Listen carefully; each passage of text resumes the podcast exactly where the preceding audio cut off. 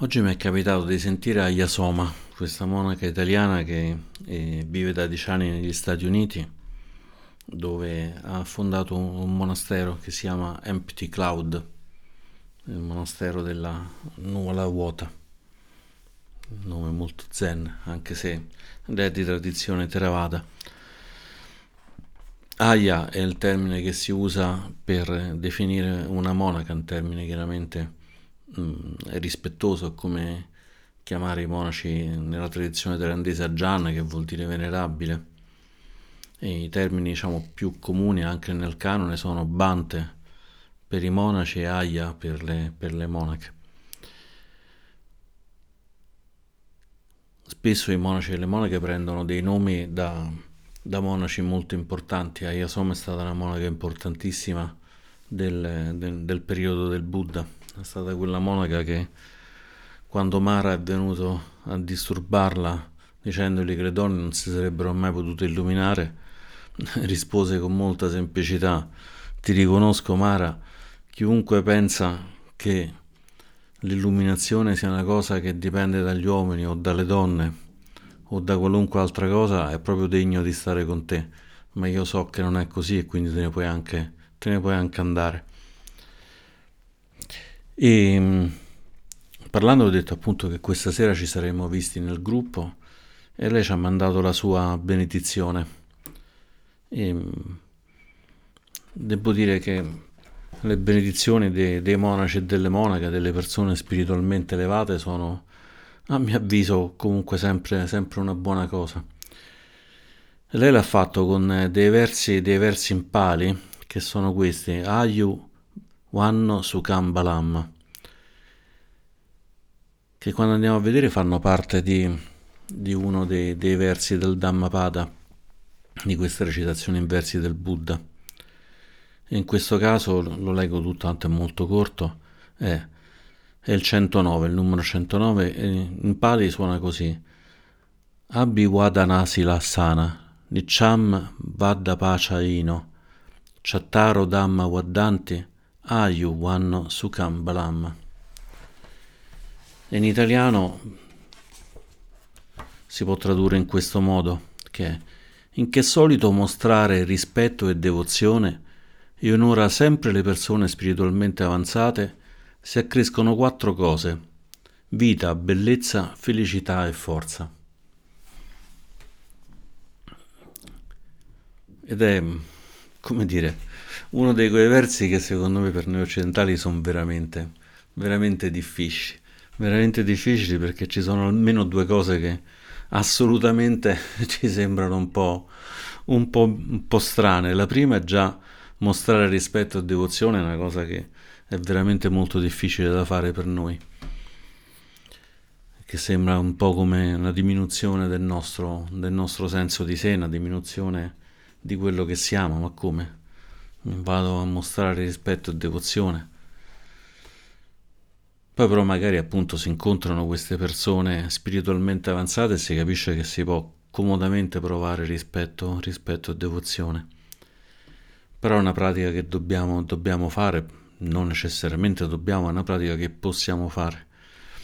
Ma ancora più, più strana è questa seconda parte, questa in cui si dice che mostrando rispetto e devozione si accrescono la vita, la bellezza, la felicità e la forza. E qui proprio viene da dire sì, vabbè, oh, insomma, va bene tutto, però insomma mi sembra un po', un po' esagerato, sembra un po' una pubblicità. Compra questo sapone e diventerai magicamente più longevo, più bello, sarai più felice, avrai anche più forza nell'andare in giro. E rinaggendolo un po' del, del mio cuore mi ha detto esattamente queste cose però forse vale la pena di perdere, di perdere qualche minuto a ragionarci sopra. Il rispetto e la devozione sono esattamente l'opposto di quello che è la mente razionale. Nella mente razionale tendiamo a vedere tutti gli altri come nostri stessi pari e questo di per sé non è sbagliato. Però così come se dobbiamo costruire una casa, magari andiamo a chiedere il parere di un ingegnere o di un architetto. e non quella di un filosofo o di un eh, gelataio. O così appunto se dobbiamo coltivare, coltivare un campo andremo a chiedere a un contadino e non a un ingegnere. Allora possiamo anche riconoscere che c'è un'arte, c'è un'arte anche nella, nella vita spirituale che non è legata a quello che abbiamo studiato o alle cose che possediamo, ma è legata comunque a essere riusciti ad ammorbidire il cuore, a essere riusciti a entrare in contatto, aver avuto il tempo e la pazienza di ascoltare se stessi. E in questo modo possiamo anche riconoscere che c'è qualcuno che questo, che questo percorso l'ha fatto meglio di noi e che magari quindi ci può aiutare in questo, in questo percorso.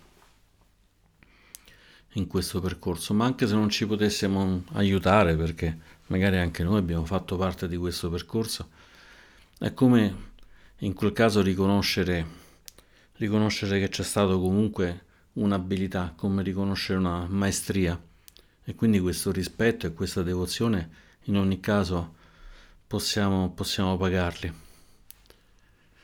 La ragione per cui mi sono sentito con Aya Soma è che lei vuole andare a portare rispetto, così come ha detto lei, ad Anjan Chandapalo, all'abate del monastero Santa Cittarama, quello che dalla settimana prossima sarà la nostra guida spirituale della nuova associazione Cagliana Mitta.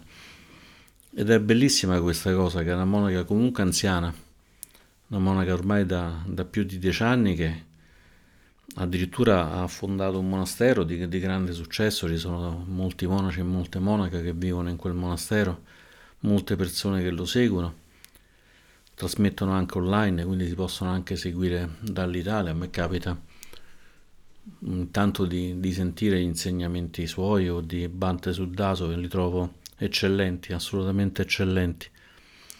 Eppure questa monaca, stando in Italia, vuole andare appunto a portare rispetto e devozione ad un monaco che lei riconosce che sia una persona spiritualmente avanzata, senza nemmeno discutere sul fatto se è più avanzato o meno avanzato.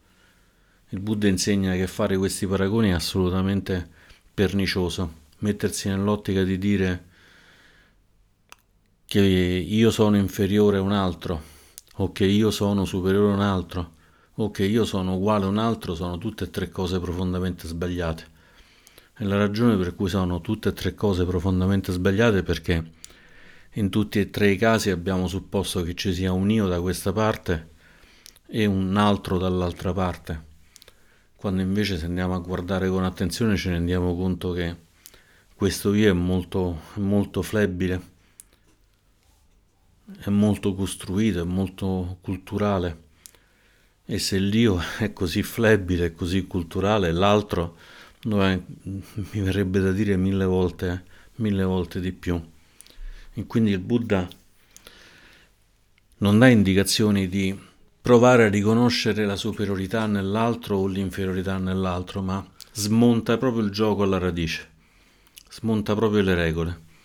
È come se volessimo giocare a scacchi, il Buddha si mette lì e prende le torri e ci comincia a fare una piramide una sull'altra e uno dice ma non sono queste le regole. E lui dice ma non è questo un gioco, è completamente diverso. Hai supposto tu che questo fosse il gioco degli scacchi, ma questa è anche un'altra cosa, è anche altre infinite cose.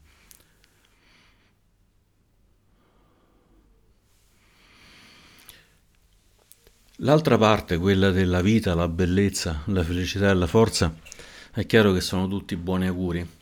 Però andiamo a vedere, a vedere che vogliono dire. Si è più longevi, si guadagna nella vita portando rispetto e devozione io non penso che possiamo immaginare che la nostra vita verrà effettivamente allungata e quindi anziché morire a x anni moriremo a, a qualcosa di più. Ma c'è un punto, un punto molto forte che, che ci possiamo chiedere che quando è che siamo vivi? Quando è che ci possiamo dire effettivamente vivi? Quando siamo intorpiditi? quando siamo agitati non riusciamo a pensare a nient'altro che alla preoccupazione del posto di lavoro, la malattia, il familiare che non, non fa quello che noi vorremmo, la persona a cui vogliamo bene che non ce ne vuole altrettanto, oppure magari qualche desiderio di qualche oggetto. Se andiamo a guardare con cura ci rendiamo conto che effettivamente è molto difficile dire che in quel momento siamo davvero vivi.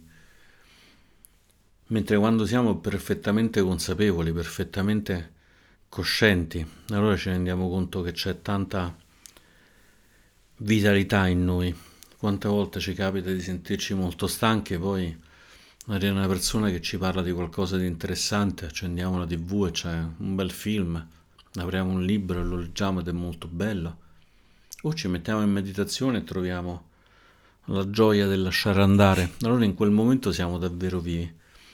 Allora toccare, toccare il Dhamma, toccare la consapevolezza, toccare la gioia che possono dare le persone spiritualmente avanzate un modo di essere vivi. Ed è per quello che chi appunto mostra rispetto e devozione poi riesce ad accrescere la vita, non perché si allunga la vita, ma perché la vita de- del corpo diventa una vita più piena, una vita più felice. E la bellezza è ancora più, più bella come cosa, perché in che modo si può aumentare la bellezza? Ma perché semplicemente si comincia a risplendere da dentro, si comincia a risplendere da dentro quando lasciamo andare, lasciamo andare noi stessi, quando non siamo più legati all'idea di un sé permanente, all'idea di dover costruire in un qualche modo la nostra immagine e così via, possiamo lasciarci andare, allora si vede che la bellezza la troviamo dappertutto, la troviamo dappertutto. Ho letto, sto rileggendo adesso le memorie di Adriano della Yursenar. La Yursenar era molto addentrata nel buddismo, penso che la si possa definire anche buddista. E ad Adriano fa dire appunto che ci sono queste persone che vedono la bellezza che la vedono dovunque, che non riescono a smettere di, di, di vedere la bellezza in qualunque cosa, qualunque cosa è fonte di, di bellezza. Ed è così perché nel momento in cui non ci stacchiamo più dalle cose, non siamo più noi verso le cose, noi separati dalle cose, possiamo apprezzare anche molto di più che la ragione per cui i poeti riescono a fare poesie su delle cose assolutamente impensabili, assolutamente incredibili. Andiamo a vedere, ci sono poesie semplicemente su prendere un ombrello ed aprirlo, che è una cosa che noi facciamo magari senza nemmeno rendercene conto. E un poeta invece che è in quel momento lì completamente devoto a questa bellezza, a questa bellezza interiore, a questa consapevolezza che non è più consapevolezza di sé, ma consapevolezza del, dell'intero universo riesce a trasformare l'apertura di un ombrello in una, una cosa fantastica.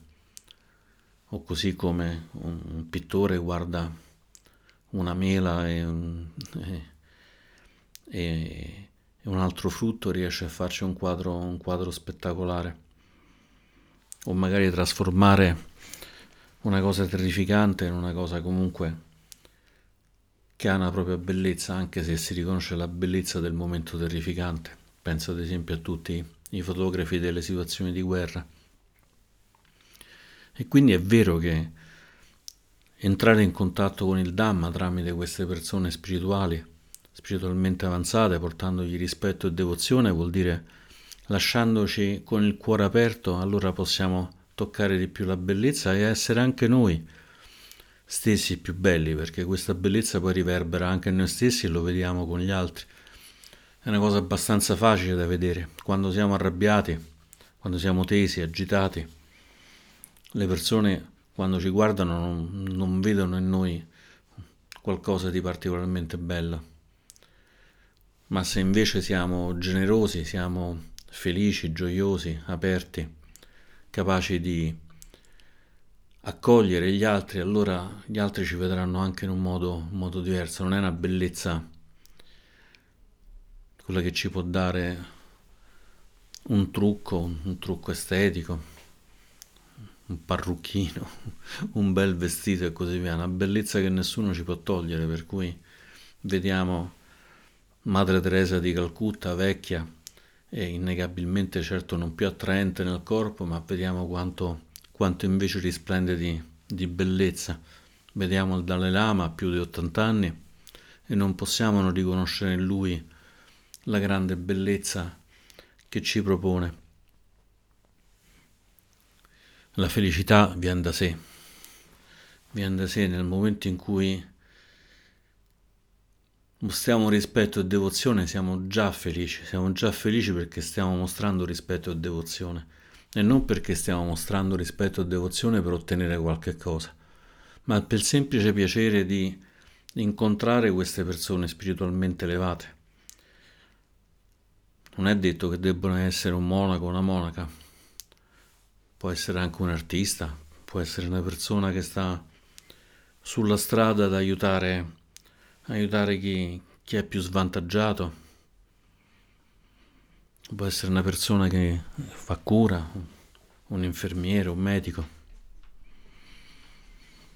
può essere una persona che sta facendo bene il suo lavoro. Questa mattina mi è capitato che stessero facendo dei lavori davanti casa e la mia preoccupazione, visto che stavano sfasciando tutta la strada che poi magari rimanevo bloccato con l'automobile. Sono sceso appunto per chiedere se, se sarei rimasto bloccato per i prossimi sei mesi dentro casa con, con la macchina. Invece mi hanno detto che era una cosa abbastanza veloce. E vedendo queste persone mi sono reso conto che chiedendogli che cosa stessero facendo, stavano mettendo le nuove tubature dell'acqua, avevano risolto un problema vicino a casa che c'è da in memoria anni della felicità di queste persone di fare questo lavoro e di sentirsi utili. Quando io ho detto, ah, finalmente avete risolto questo problema di questa rotonda che è sempre piena d'acqua e sempre che crolla.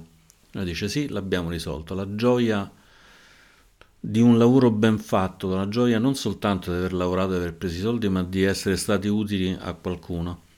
Allora in quel momento io devo dire che ho guardato questa persona con rispetto e devozione e ho riconosciuto la sua felicità e questa sua felicità è stata anche la mia felicità.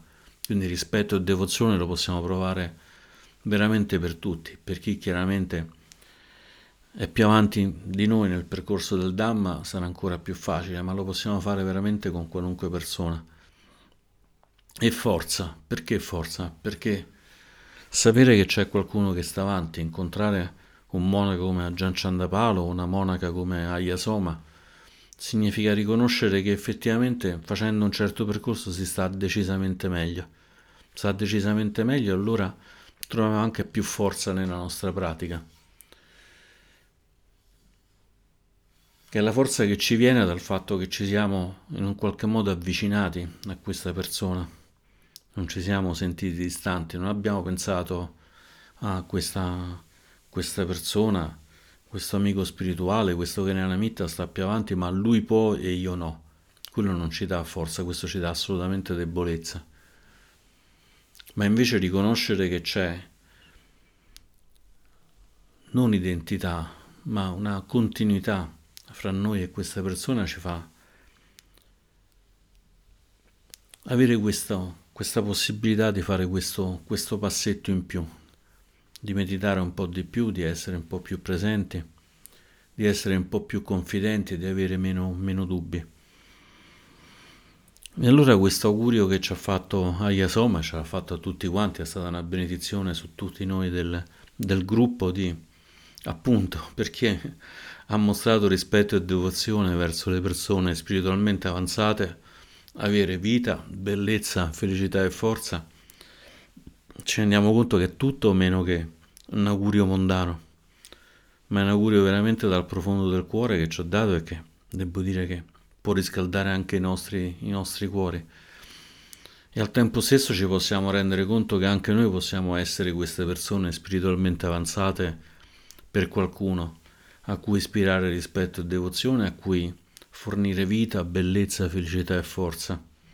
E quindi coltivare in noi questa generosità, questa compassione, questa gentilezza con cui possiamo uscire da uno stato che potrebbe diventare di stasi, in cui la meditazione e la vita spirituale diventa una cosa soltanto per noi, invece può essere una cosa che va bene per noi e va bene anche per gli altri, riconoscendo che la pratica non è soltanto per noi, ma per tutti. Quando noi ci mettiamo seduti mezz'ora, 40 minuti, 10 minuti, quello che sia, in meditazione non stiamo facendo qualcosa di buono solo per noi, ma lo stiamo facendo per tutti quanti. Ed è come se al buio accendessimo ognuno una piccola, una piccola luce, come se fossimo intanto ognuno accende una candela e tutte insieme queste candele sono portatori di luce e portatori anche di felicità. Quanto è bello vedere una fiaccolata nella notte. Ognuno fa poca luce con la propria fiaccolata, con la propria candela, con il proprio accendino, col proprio cellulare ormai ma tutti insieme possiamo fare veramente qualcosa, riconoscendo che poi non c'è nessuna cesura fra noi e gli altri che sono con noi, trovando gioia e felicità in qualsiasi occasione, in particolare quando possiamo mettere il nostro cuore aperto di fronte a quello che non è nient'altro che il vuoto, è il vuoto del sé e riconoscere che quando vediamo una persona spiritualmente elevata, fosse anche il Buddha, non stiamo vedendo il Buddha. Il Buddha ai monaci spesso ha detto, voi non mi vedete. E quando quelli dicevano, ma come, che dici, ma come non ti vediamo? Allora lui cominciava e gli diceva, analizzando sui cinque kanda, sui cinque aspetti costituenti della persona, diceva, secondo voi io sono il corpo? E i monaci facevano, beh no, sei cambiato, quindi non, non può essere certo il corpo. Dice, forse sono le sensazioni, le sensazioni che provate in questo momento che state vedendo. E loro dicevano no, assolutamente no. Allora forse sono le percezioni, le cose che riconoscete, ma anche queste cambiano, per cui nemmeno quello è il Buddha. E nemmeno i pensieri, nemmeno i sankara sono il Buddha. E nemmeno la coscienza, perché pure la, so- la coscienza è soggetta a cambiamento. Allora il Buddha dice ai monaci, ma come, non mi riuscite a vedere adesso che sto davanti a voi? Pensate un po' quando non ci sarò più. E allora in realtà vedendo il Buddha noi vediamo che il Buddha non è nient'altro che l'infinità del non Buddha, ma è tutto l'universo, è tutto l'universo in quel particolare momento. Ed è la forza del Buddha quello di essere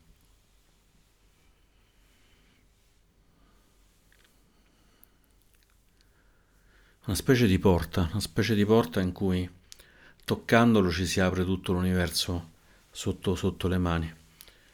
E nel Buddha questa luce era particolarmente potente, questa porta era infinitamente grande, si parla dell'84.000 porte del Dharma. Però una porticina ce l'abbiamo pure noi, la possiamo sviluppare. E la possiamo sviluppare anche addestrandoci, addestrandoci nel frequentare le persone che ci possono portare avanti. E con l'augurio che questa nostra pratica sia di beneficio per noi, ma immediatamente dopo per tutti gli esseri, nessuno escluso, non solo le persone, ma anche gli animali, le piante, la terra stessa. Concludo queste mie riflessioni per oggi. Grazie.